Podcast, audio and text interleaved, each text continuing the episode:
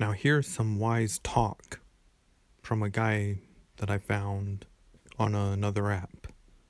I hope you guys enjoy. Who are these so called people with multiple hats who wear them more than just frequently? Is it your mom, your older siblings, or perhaps maybe just a close friend? I mean, either way, social networking has built your network so broad and vast, it's really hard to see anything other than the treasure of the sea. But let's just look into your world for a moment. Think of how you live your life, and think of those different pieces of you as personalities. Better yet, think of them as fingers 10 fingers equals 10 people. However, you put it together, just think of these fingers as individuals or towers. These fingers were developed from somewhere and was created as a foundation for you to build your next generation. These fingers are the towers that have been built from the blood of our ancestors, and yet so many people negate its construction. Centuries of DNA encoded into your very being, but you're distracted by people's bull.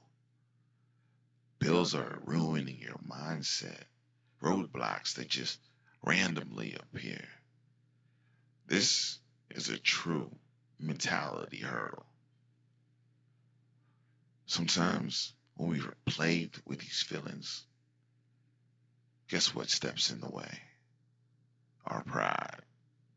It's our shelter. And that pride will shelter you from the beautiful storm.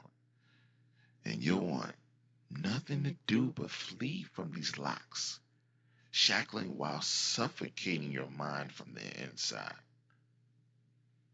Life and its complexities are so common. It's like a beach that you have in your mind, a piece of land. And all beaches sometimes get plagued with resorts and tourists that come to those resorts. And those who let people set up shop on their own sand of their mind and build castles on you only add to the damage you already taken on from one of your fingers. You still got nine more. So when you understand you are literally dealing with the world of multiplicity, how are you supposed to identify your truer self? When there's so many of you speaking at one time? What's your multiplicity problem?